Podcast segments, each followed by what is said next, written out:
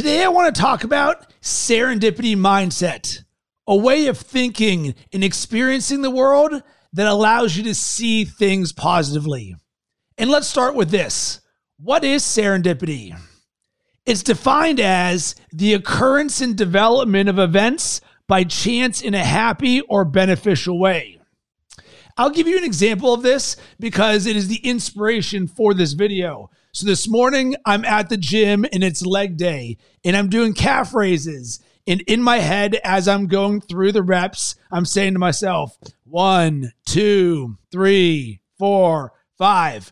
At the same time, I'm listening to a podcast, Bill Simmons podcast. And right after I get to number five, in their conversation, they say the number five. And immediately I'm like, boom, there's a serendipity because this is too random of occurrence in life for there not to be something greater going on. So I like to think of this as a positive connection that the world is saying, you know what, Rob, I got you. Use this as a positive sign that great things are going to happen for you and that today is going to be a great day.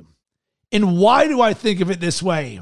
Because it's just too random to not use that as a sign. And so often when we look at trust and belief, how do we know that something good's going to happen?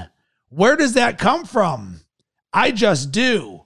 But I'm also open to saying, you know what, universe? If you want to show me some signs, I am willing and open to having my eyes and ears there so that I will receive that and then I will use that as a positive sign for me in what I'm looking to accomplish. So let's get to how you can create a serendipity mindset.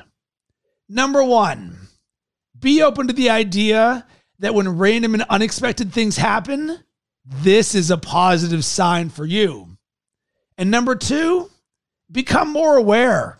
Now that you know that this can and will happen, I want you to be in tune with that rhythm of the universe.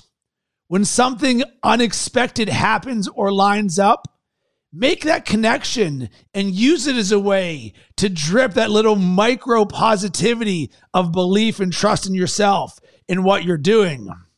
And I'm someone that's a big believer in having positive inputs and positive action in my life. So I believe good in, good out. So I'm listening to positive things and I'm watching and I'm reading. And at the same time, I'm taking positive action. That way, when a serendipity happens in my life and I'm on that frequency, boom, I'm immediately connecting to the things that are most important in my life. And you can do the exact same thing because this creates an energy in you that can last not just today, and not just this week, but this month and your entire life. Because the more often that you see serendipities, the more often that they're going to happen for you. So here's my call to action for you and what I would like for you to do. This week, I want you to notice and write down one serendipity that happens in your life. And when it happens, I want you to let me know about it. Come back to this video or podcast and drop your thoughts in the comments. That way, I can support you in this.